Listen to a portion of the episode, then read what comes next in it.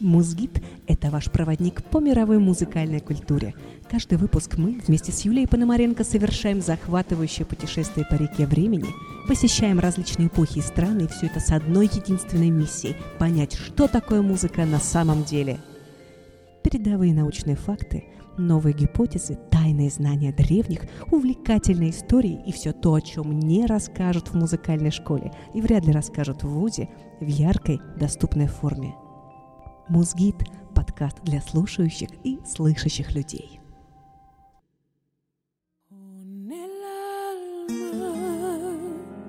llena de amargura y sin saber qué hacer.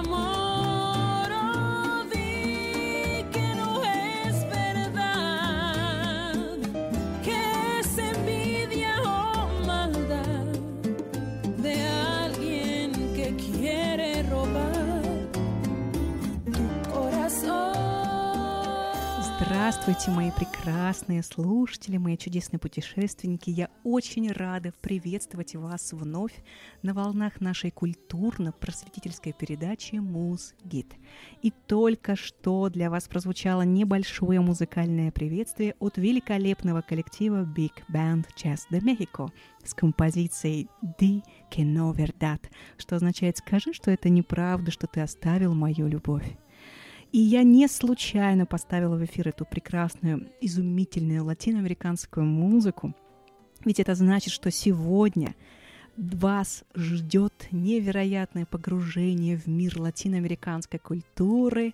Мы вновь отправимся на поиски приключений в Северную Америку и познакомимся с поистине удивительной музыкой этого прекрасного континента.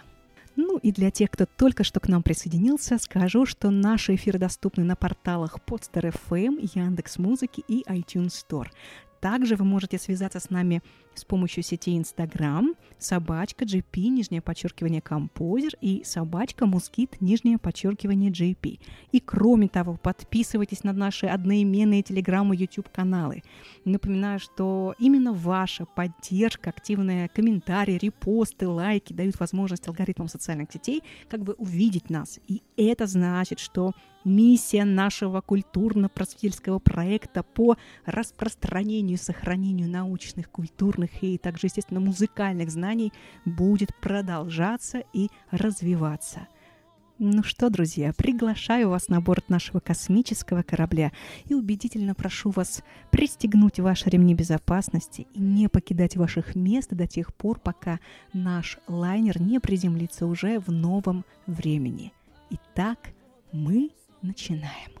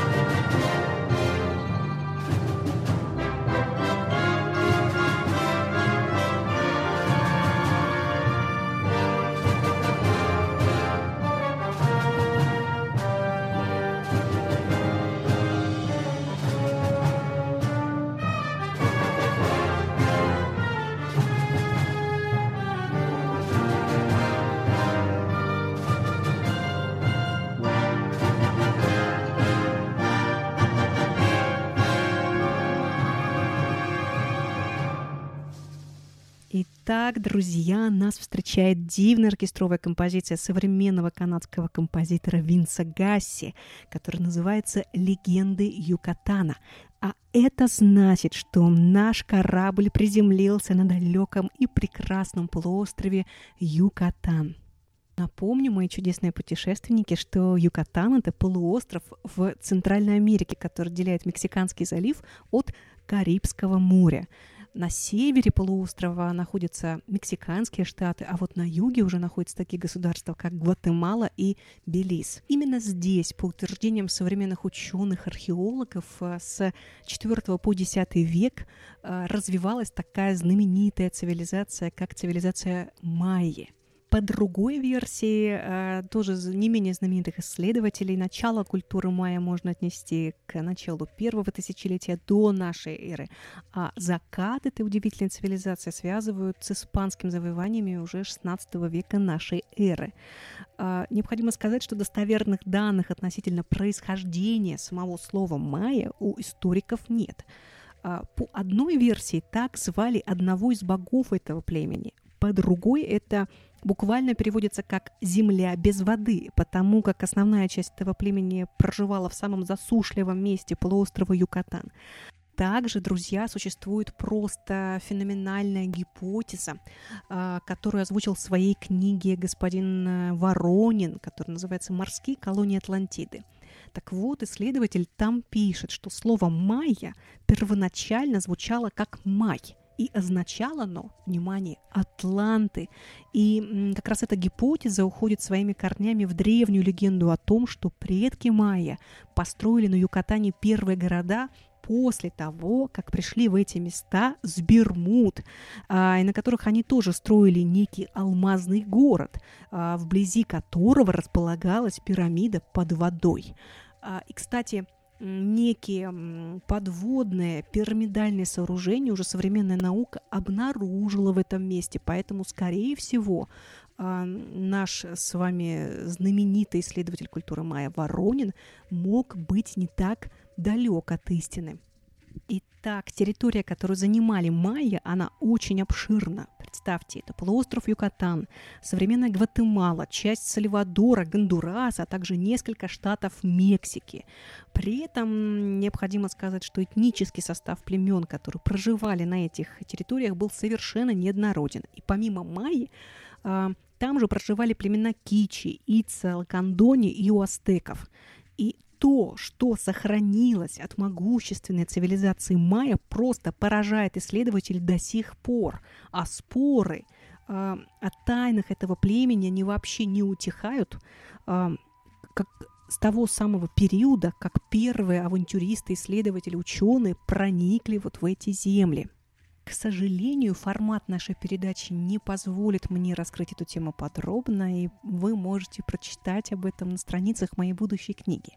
Но все равно а, приоткрою для вас завесу тайны, расскажу об одном уникальном человеке, который а, подарил миру настоящую сенсацию о племени Майя – Итак, представьте, э, середина XIX века, французский исследователь, путешественник, журналист, этнограф, которого звали Брассер де Бурбур, решает исследовать древнюю цивилизацию майя. Для этого специально он э, учится на священника, принимает духовный сан и в статусе аббата Брассера отправляется в Центральную Америку на поиски э, тайн древних цивилизаций. И только себе представьте уровень э, желания, уровень человеческого вдохновения даже, э, которым обладал этот удивительный исследователь. Он изучает язык майя и кичи. Дальше скрупулезно исследует, исследует труды, которые находятся в закрытых библиотеках Центральной Америки, непереведенные труды, и занимается их переводом. В частности, он изучил и перевел на французский язык знаменитый эпос «Попы львух» и летописи Кокчекилий. А, далее, он э, настолько был захвачен культурой майи, что, ну, не без помощи одного тоже профессора полиографии Жана де Трои Орталандо, он переводит еще один уникальный литературный памятник, гадальную книгу майя в двух частях, которая называется «Кодекс Трокортесианус». И вот в этих книгах содержится действительно уникальная, сенсационная информация. Вы только подумайте. Только вслушайтесь то, что я сейчас вам буду говорить. И это исследователь 19 века, это не 21 век. А, то, что говорит нам Брассерт, что написано в этих кодексах. Некогда в Атлантике существовал некий остров, который ушел под воду в результате глобального катаклизма приблизительно в 9937 году до нашей эры. Этот остров-континент был достаточно большим и простирался на восток аж до Канарских островов. Из этого Брасер сделал вывод, что такой катаклизм поглотил в своих водах очень древнюю цивилизацию – а соотнеся миф о Кецалькуатле, мы уже говорили об этом в наших предыдущих передачах, с рассказами об атлантах, Брассер предположил, что этой цивилизацией могла быть именно Атлантида. Смотрите, какие уникальные улики мы можем с вами найти э, в исследованиях XIX э, века. И, безусловно, пытливый слушатель а, спросит, задаст вопрос мне, а в чем же заключается такая уж сенсация? И я могу лишь э, сказать, э, сделать небольшой спойлер, да, рассказать о том, что на территории Юкатана, Мексики, Гондураса, Сальвадора учеными с 18 века были обнаружены э, целые города с очень развитой инфраструктурой, с развитой сетью, ну, скажем так, экономических и культурных благ, а, и вот это все многообразие э, реальных артефактов входило в невероятный когнитивный диссонанс с тем образом жизни, который вели потомки этих древних племен. Другими словами, всех ученых с XVIII века, друзья мои, интересует лишь один вопрос. Являлись ли эти племена майя настоящими строителями а, прекрасных городов на этой территории, или же они являлись преемниками более развитой цивилизации, скажем, их младшими потомками, которые потом проживали на этих территориях. Так или иначе, большая часть жизни племени майя концентрировалась вокруг сельскохозяйственных работ. Они выращивали маис, мильпу, кукурузу, батат, помидоры, фасоль, тыкву, кабачки, дыню, авокадо, папайю, ну и множество других интересных э, растений. В своей практически вегетарианской кухне майя очень любили использовать различные специи, среди которых можно встретить и ваниль, и э, кориандр, и шалфей а плоды дерева какао майя использовали в качестве денег. И вот такая замечательная есть информация о том, что а, один раб на рынке стоил 100 бобов, а вот воспользоваться услугами жриц любви можно было всего лишь за 10 бобов. То есть а, индейцы майя знали толк а, в этом замечательном напитке, и знали истинную ценность э, этому замечательному дереву, которое уже завоевало любовь буквально всего мира. Также индейцы майя одомашнивали уток и гуахалоты. Гуахалоты в переводе с языка майя означает «индюшка». И именно благодаря американским индейцам на европейские столы попала эта знаменитая домашняя птица. А, также майя употребляли в пищу жареные цветы, мед, но особым лакомством считались насекомые – Среди них были гусеницы, саранча, кузнечики, а также совершенно дикое для европейского уха блюдо э, икра из яиц москитов. Представить себе, конечно, это сложно, но тем не менее индейцы майя употребляли это активно в пищу и обожали это э, как бы вкушать в качестве своеобразного десерта. Ученым стало известно, что индейцы племени майя были чрезвычайно чистоплотными. Они употребляли корни мыльного дерева в качестве э, средств личной гигиены во время банных процедур, а также использовали жевательную резинку из плодов дерева чикли. А, помимо сельскохозяйственных работ, майя в совершенстве овладели ткачеством, гончарным делом и декоративным искусством по составлению мозаичных наборов из перьев птиц. И в гончарном искусстве майя вообще, а, можно сказать, достигли больших успехов, изготавливая мелкую пластику, грузила для рыболовных сетей, а также музыкальные инструменты, которые просто во множестве экземпляров были обнаружены на территории майских городов. Ну а сейчас, дорогие мои путешественники, мы с вами окунемся в мир высших слоев майского общества. Итак, Общество во главе с правителем, которого именовали халачевинник, разделялось на три класса – знать, общинники и рабы – Халат Винник назначал так называемый кабинет министров, который состоял из очень богатых граждан, и, как правило, они являлись родственниками правителя. Их называли батабы. И что удивительно, что каждые 20 лет батабы должны были сдавать экзамен по государственному управлению – Чиновники-исполнители, а также судьи назывались хальпопами. Ну, это такое оригинальное название на русский лад. А полицейские именовались тупиль или ахкулель. Аристократия или альмехен в буквальном переводе означающий «имеющий мать и отца», проводила жизнь, естественно, наслаждаясь радостями перов, церемоний, всевозможных увеселений, а, куда входили обязательно костюмированные музыкальные представления, включающие выступления актеров, музыкантов, акробатов, карликов и горбунов. А, в аристократии входило другое сословие военачальников, а, а также жрецов. Вот власть жрецов была практически безгранична. Они являлись тайными управленцами государственных дел. Они владели письменностью, календарем, проводили все религиозные церемонии, осуществляли управление полевыми работами. И кроме того, они владели тайнами наук и искусств. И здесь обращаю ваше особо пристальное внимание, дорогие мои путешественники, что э, практически во всех наших экспедициях мы с вами можем обнаружить этот факт, что никогда э, культура, музыкальная культура не разделялась, не диверсифицировалась с, с миром науки и с миром э, мистерии, с миром религиозного э, бытования. Всегда музыка являлась не, не, нечто объединяющим, таким синкретическим для всех областей человеческого знания, для всех областей человеческой жизни – излюбленным занятием Альмехен, э, майской аристократии, была знаменитая игра в мяч. Она называлась «Пок-топок». А, эта игра напоминает современный баскетбол, только с той лишь разницей, что по мячу э, нельзя было бить кистями рук и ступнями ног, а можно было ударять э, любыми частями тела. Но не сама игра привлекает меня в качестве исследователя, а скажем так, все, что эту игру окружает.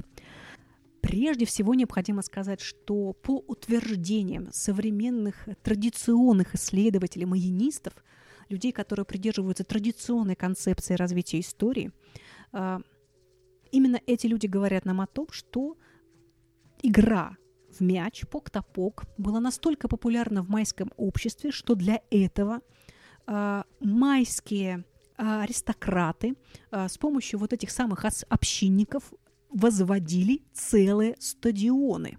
Но в этом тезисе я позволю себе усомниться, и вот почему. Все дело в том, что некоторое время назад на таком стадионе в городе Чичен-Ица, который находится как раз на территории полуострова Юкатан, где высадился наш а, десант экспедиционный, исследователи обнаружили нечто совершенно потрясающее. Внимание, друзья мои! Строители этого сооружения, этого стадиона были настолько искусны в своем мастерстве, что смогли спроектировать его уникальное акустическое устройство, которое заключалось в том, что двое людей, находящихся на большом расстоянии друг от друга, на противоположных трибунах могли свободно беседовать друг с другом, причем так, что никто из окружающих не мог услышать их разговор. То есть люди могли вести переговоры без применения специальных устройств только с помощью этого искусственно созданного акустического свойства стадиона. А более того, современные ученые акустики, физики, электронщики до сих пор не могут понять, каким образом э, было сконструировано с точки зрения акустики данное сооружение. А более того, не существует сейчас такой технологии, которая способна ну, восстановить э, данную особенность конструктивную. По сути, э, данный стадион представлял из себя такой древний Wi-Fi комплекс, да, или какую-то древнюю такую телефонию, древний, древний телефон, причем э, с уникальной возможностью такого секретного кодирования информации. Да? То есть никто не мог тебя услышать из соседей по твоей трибуне. Это уникальная абсолютно технология. Ну и для того, чтобы немного отдохнуть от обилия захватывающей информации, я предлагаю вам, мои дорогие путешественники, совершить небольшую музыкальную остановку и прослушать реконструкцию современного исследователя Рикардо Тлали Лозано, а, в которой как раз используются настоящие исторические инструменты оркестра Майи и таким образом погрузиться в атмосферу древней игры пок-топок. Итак, наслаждаемся.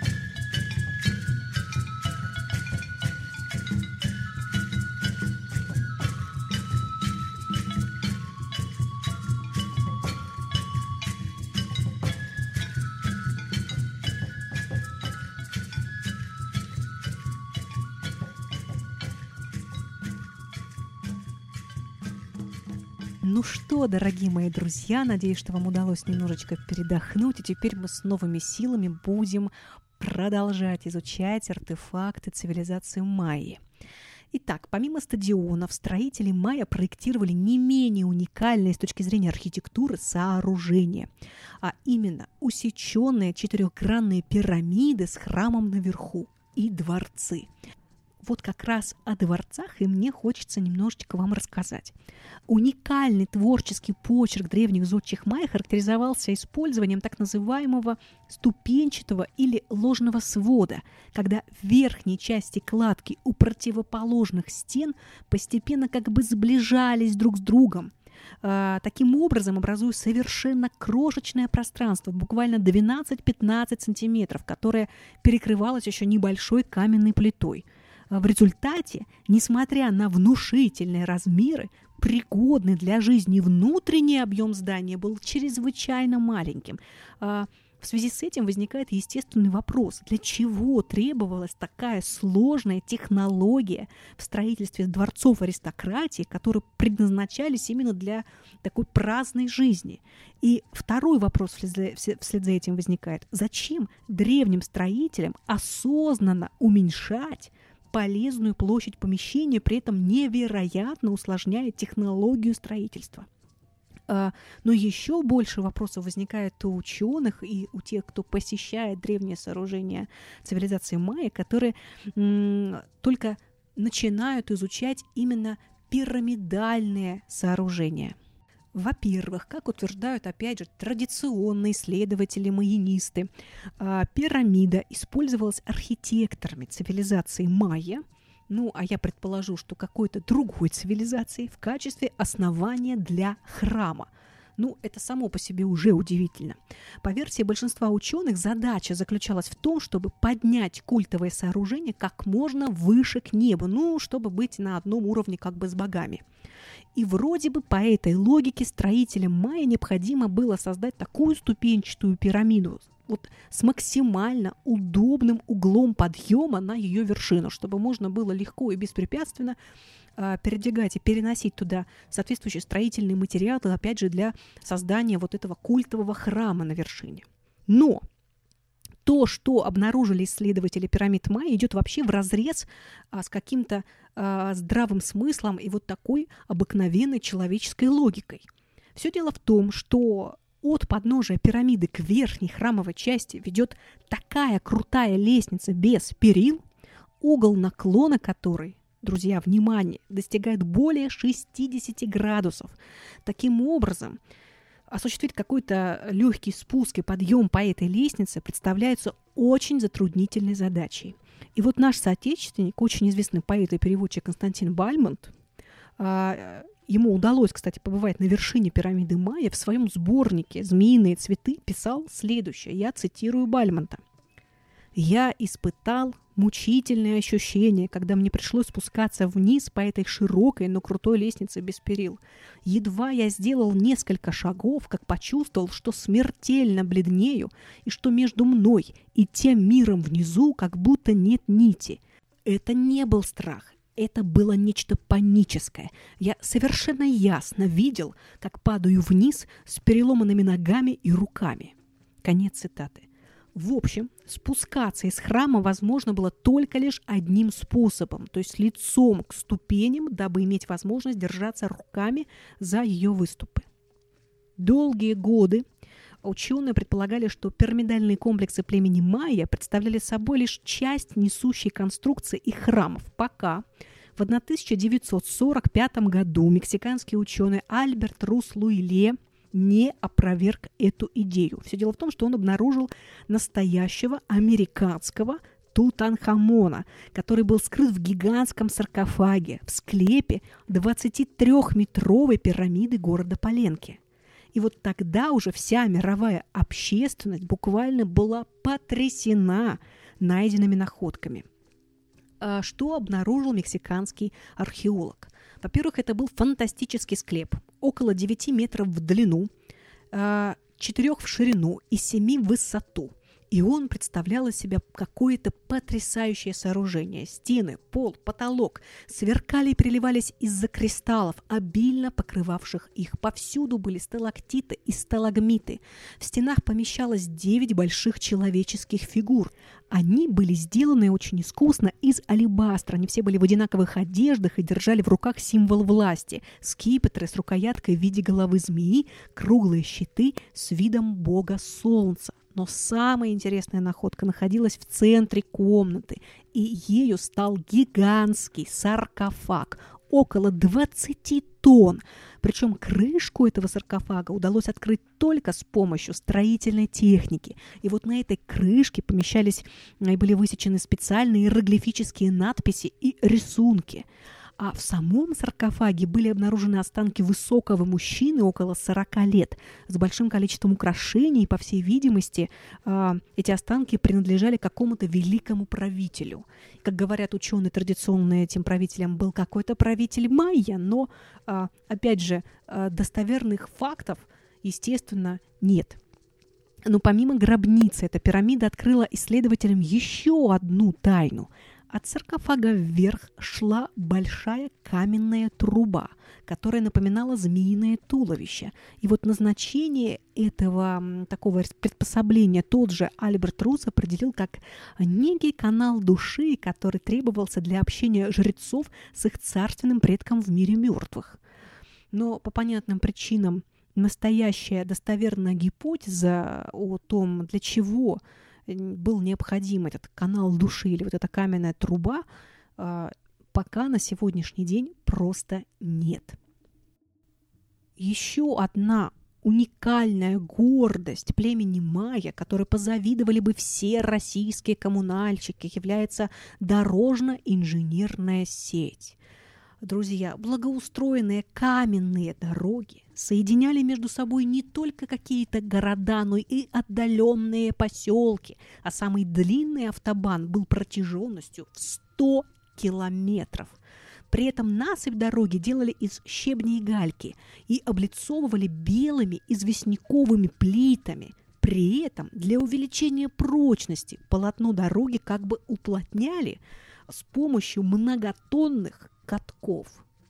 А теперь, друзья мои, приготовьтесь, новая сенсация в нашем расследовании. Все дело в том, что абсолютно все ученые в один голос утверждают, что индейцы племени майя понятия не имели о колесе и о колесных повозках. Таким образом, ни одна колесная повозка не проехалась по этим шикарным дорогам, автобанам э, в то время, когда индейцы племени майя якобы строили эти самые дороги.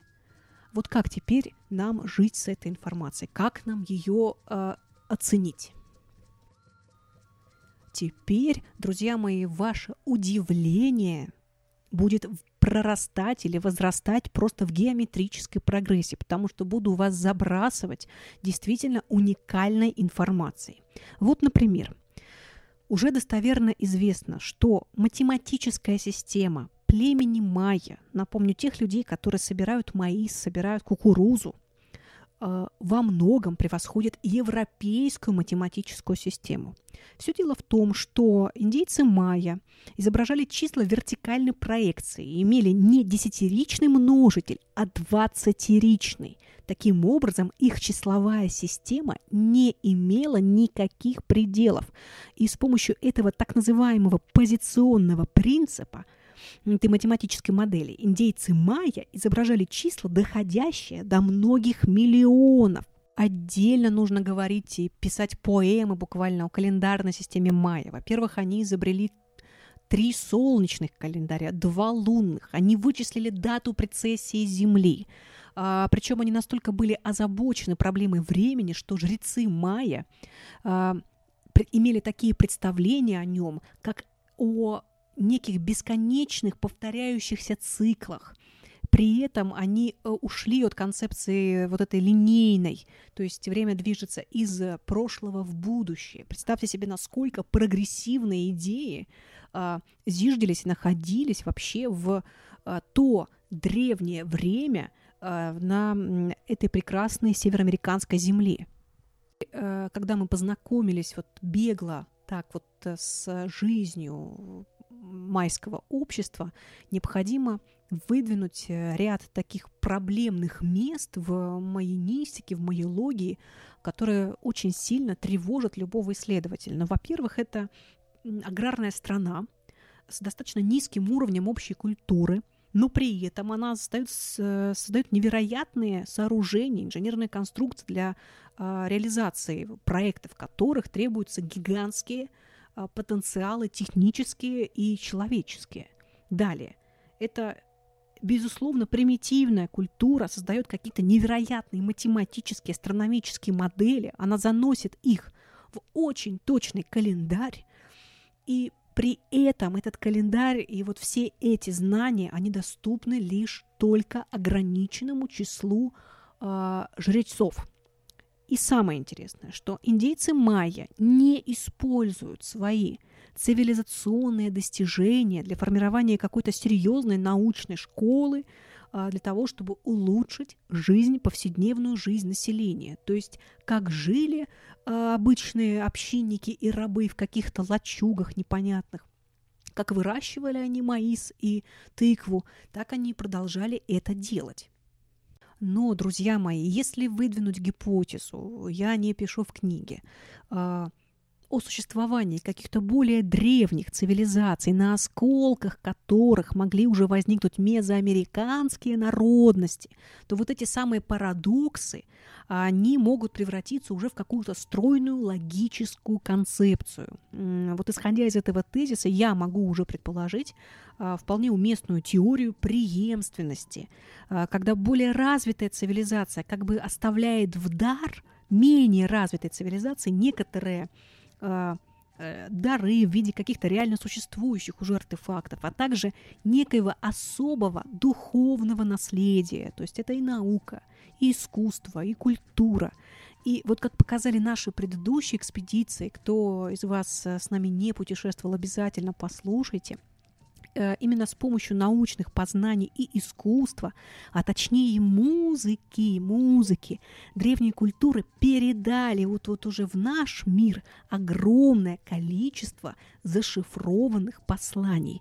И мы постараемся сегодня хотя бы кратко а, приоткрыть завесу тайны вот передачи вот этих культурных а, знаний через поколение с помощью музыкальной культуры. Перед тем, как мы приступим к изучению духовных аспектов жизни племени майя, я предлагаю вашему вниманию окунуться в мир настоящей майской шаманской музыки. А, существует такой замечательный исследователь мезоамериканской культуры Маркус Виана, который в 2016 году а, предпринял целую экспедицию и посетил развалины Теотиуакана, а также пирамиды Чечен-Ица, познакомился со многими археологами, которые передали ему в дар а, замечательные инструменты племени майя, музыкальные инструменты, куда входили глиняные рога, ракушки, трубы и всяческие керамические флейты.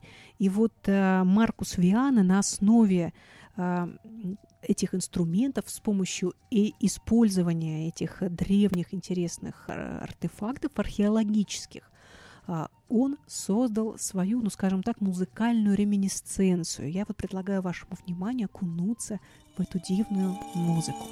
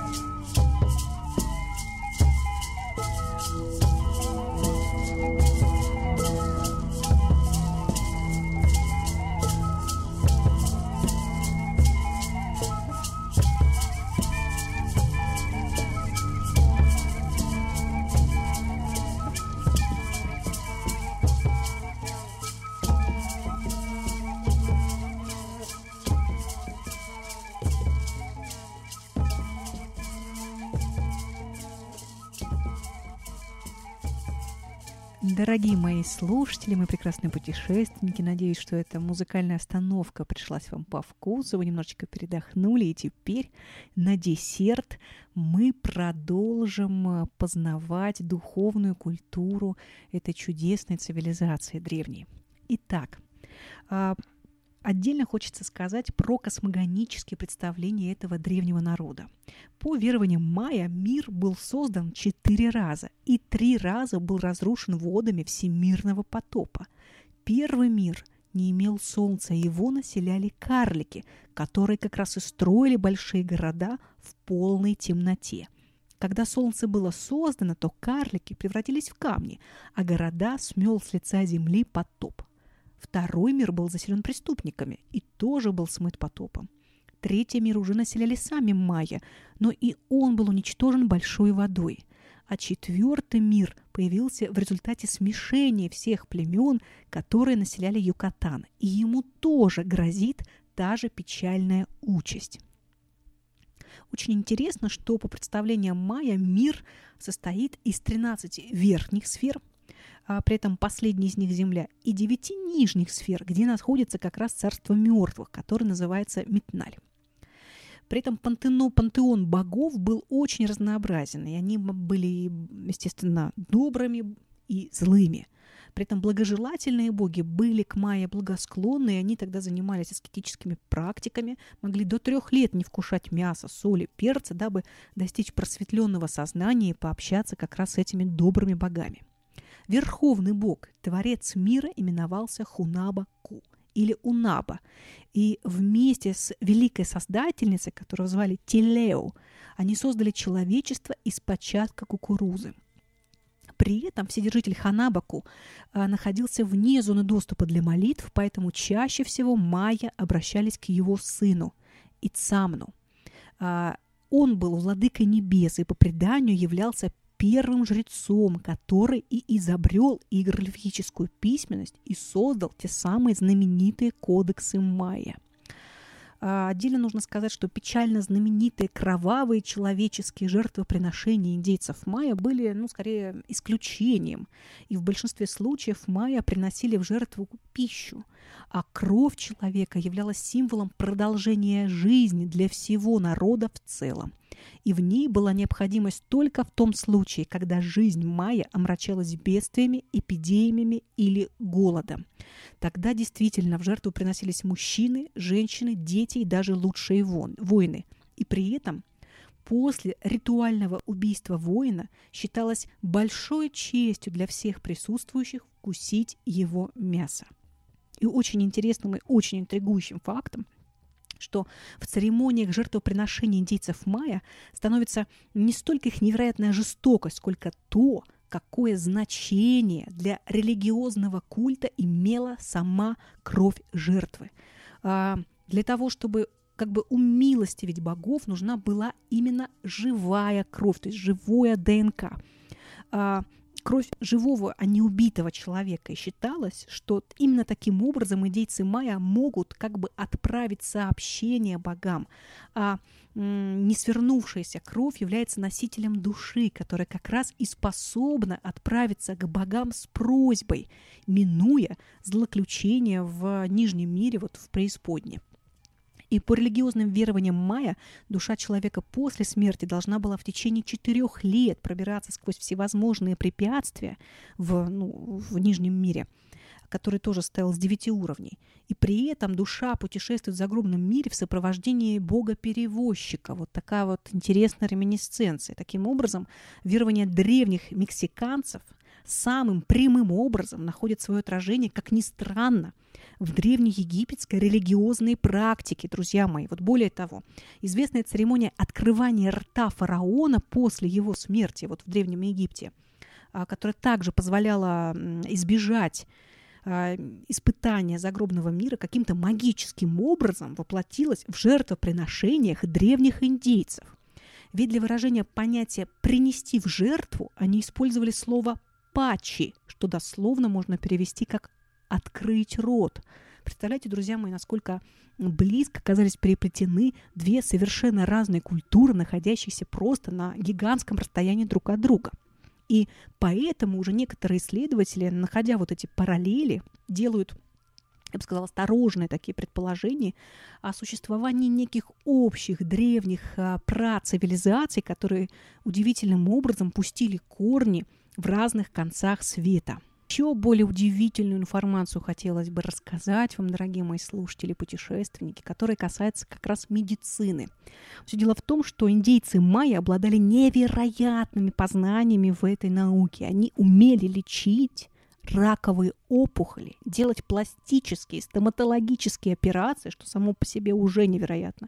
Они облегчали боль с помощью наркоза и ушивали раны с помощью волос.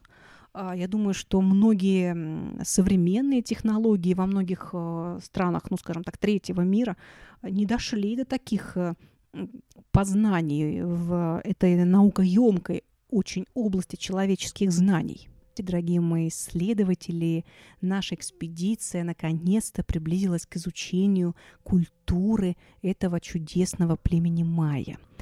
Так что нам известно, почти все исследователи подтверждают тот факт, что э, культура племени майя достаточно была высоко развита. При этом музыкальная составляющая их жизни была очень насыщенной и разнообразной.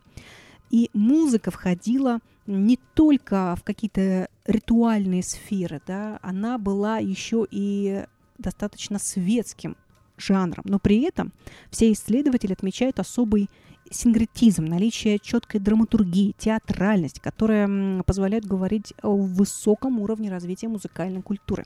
Необходимо пояснить, что музыка, она представляла из себя некий союз инструментального творчества, вокального творчества и танца.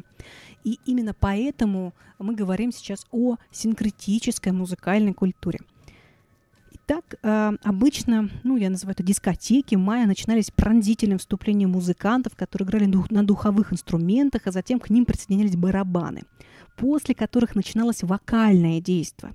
Первая песня исполнялась в миноре медленно. Затем к солисту присоединялся еще один певец, образуя дуэт, который пили около часа. А после уже вокальной части наступало танцевально-хоровое действие, где каждый певец-хорист выступал уже в роли танцора. При этом характерно, что каждый куплет песни повторялся по три раза. А, и удивительно, что музыкальная драматургия была выстроена таким образом, чтобы в конце достигать такого особого экстатического эффекта, который действовал на всех присутствующих. Так как музыкальное развитие шло очень постепенно, и ускорялись темп, увеличилась динамика, усиливалась ритмика – майя просто обожали танцевать. И первые испанские конкистадоры, которые э, видели эти фантастические, потрясающие танцы, были поражены размахом э, танцевальных действий. Э, вот расскажу о таком интересном танце, танцы воинов, э, в котором одновременно танцевали, представьте себе, 800 прекрасно сложенных, удивительных индейцев. Но сейчас хотелось бы отдельно остановиться на оркестре Майя, потому что он действительно очень поражает исследователей своим разнообразием. Все дело в том, что в оркестр Майя, помимо традиционных барабанов, все возможных э, размеров, э, фактур, э, все возможных эм, духовых инструментов, которые были сделаны из тростника, флейт, которые были сделаны из камыша, различных погремушек эм, с насыпными внутрь шариками из камешков и даже золотых бубенчиков. В этот оркестр входили очень специфические инструменты, которые буквальным образом были сделаны из человеческого тела. Например, Музыканты майя играли на длинной берцовой кости с выдолбленными глубокими зазубринами, по которым они проводили с помощью специальной палочки, и при этом издавался очень приятный звук. А, также очень большой популярностью в инструментальной музыке пользовались человеческие черепа-резонаторы, по которым также ударяли с помощью палочек. Ну а теперь, дорогие мои слушатели, исследователи и путешественники, мы наконец-то подобрались к главной загадке сегодняшнего эфира, а, к самой уникальной музыкально-детективной улике, которая наконец свяжет все ниточки нашего расследования воедино и прольет свет на главную загадку индейцев майя. Итак, приготовьтесь слушать очень внимательно. Так, на полуострове Юкатан, как раз именно в том самом месте, где произвела высадку наша экспедиция музыкально-детективная, в городе Усмаль, существует 36-метровая пирамида, которая называется пирамида волшебника, иначе именуемая Дом карлика. на вершине которой возвышается храм. По одной из легенд племени майя данное сооружение воздвигли некие таинственные карлики, которые славились выдающимся архитектурно-строительным мастерством. При этом, по словам одной из этих легенд, им достаточно было свистнуть, и тяжелые скалы сами укладывались на место – Забегая вперед, отмечу, что легенды южноамериканских индейцев, которые рассказывают о строительстве древнего города Тиауанака в Андах, тоже напрямую указывают на то, что каменные блоки переносились по воздуху по трубному глазу – Совершенно поразительным в обоих случаях является наличие некоего специфического звукового сигнала, который способствует левитации гигантских предметов. И характерно, что карлики, о которых идет речь, почитались древними жителями Северной Америки как искусные танцоры, которые имели чудодейственную прямую связь с богами. Подобный интерес к карликам испытывали также и древние египтяне, что вообще не может указывать на наличие прямой или косвенной связи между древними цивилизациями Америки и Египта. Другими словами, строительство небывалых технологических сооружений, артефактов на территории Америки ассоциировалось в представлении древних жителей Мезоамерики с таинственными звуковыми сигналами – подобная улика очередной раз уже, конечно, нас заставляет задуматься. А, и очевидно, что древние культуры понимали звук и его возможности, влияние звуковых волн на человека и на окружающую среду не только эзотерически, не только каким-то э, магическим, ритуальным способом, но и они умело применяли знания о звуке в сугубо технологических, то есть практических областях. Более того, это техногенное акустическое знание было предметом исключительно сакральным и умело скрывалось от глаз обывателей в форме легенд, сказаний, мифов и преданий. Удивительно, что культура майя практически бесследно стала исчезать и исчезла в конце концов с лица земли, а, точно так же, как и ее соседи по североамериканскому континенту, сапотеки и альмеки. А некоторые ученые предполагают, что этому процессу вот размывания культурного пласта цивилизации майя способствовало нашествие племен нагуасов. И вот э, об этом процессе мы уже поговорим в наших следующих передачах. А я на сегодня завершаю наш такой познавательный, фантастический, очень музыкальный и, я бы сказала, вкусный эфир – прощаюсь с вами. Надеюсь, что наше сегодняшнее расследование было для вас и полезным, и интересным. Ну и для того, чтобы ваше возвращение домой было музыкальным, предлагаю вашему вниманию прекрасную, шикарную диско-фанк-композицию группы Азота, которая как раз посвящена стране Центральной Америки, э, Сальвадору, точнее столице этой шикарной республики, э, Сальвадору, который с одной стороны окружает Гондурас, с другой стороны Гватемала. Э, я надеюсь, что эта музыка просто погрузит вас в мир пляжей, наслаждения и суперположительных эмоций. А я прощаюсь с вами. С вами был ваш музыкальный гид Юлия Пономаренко. До новых встреч. До свидания.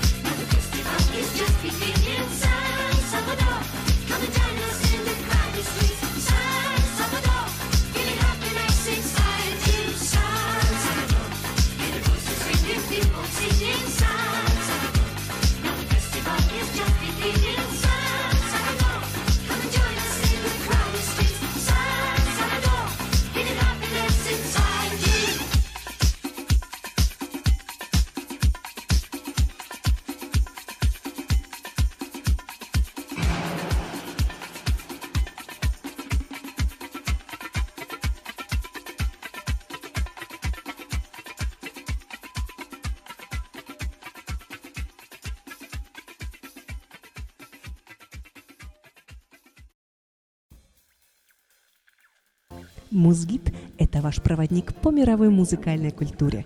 Каждый выпуск мы вместе с Юлией Пономаренко совершаем захватывающее путешествие по реке времени, посещаем различные эпохи и страны, и все это с одной единственной миссией – понять, что такое музыка на самом деле. Передовые научные факты, новые гипотезы, тайные знания древних, увлекательные истории и все то, о чем не расскажут в музыкальной школе и вряд ли расскажут в ВУЗе в яркой, доступной форме – Музгид – подкаст для слушающих и слышащих людей.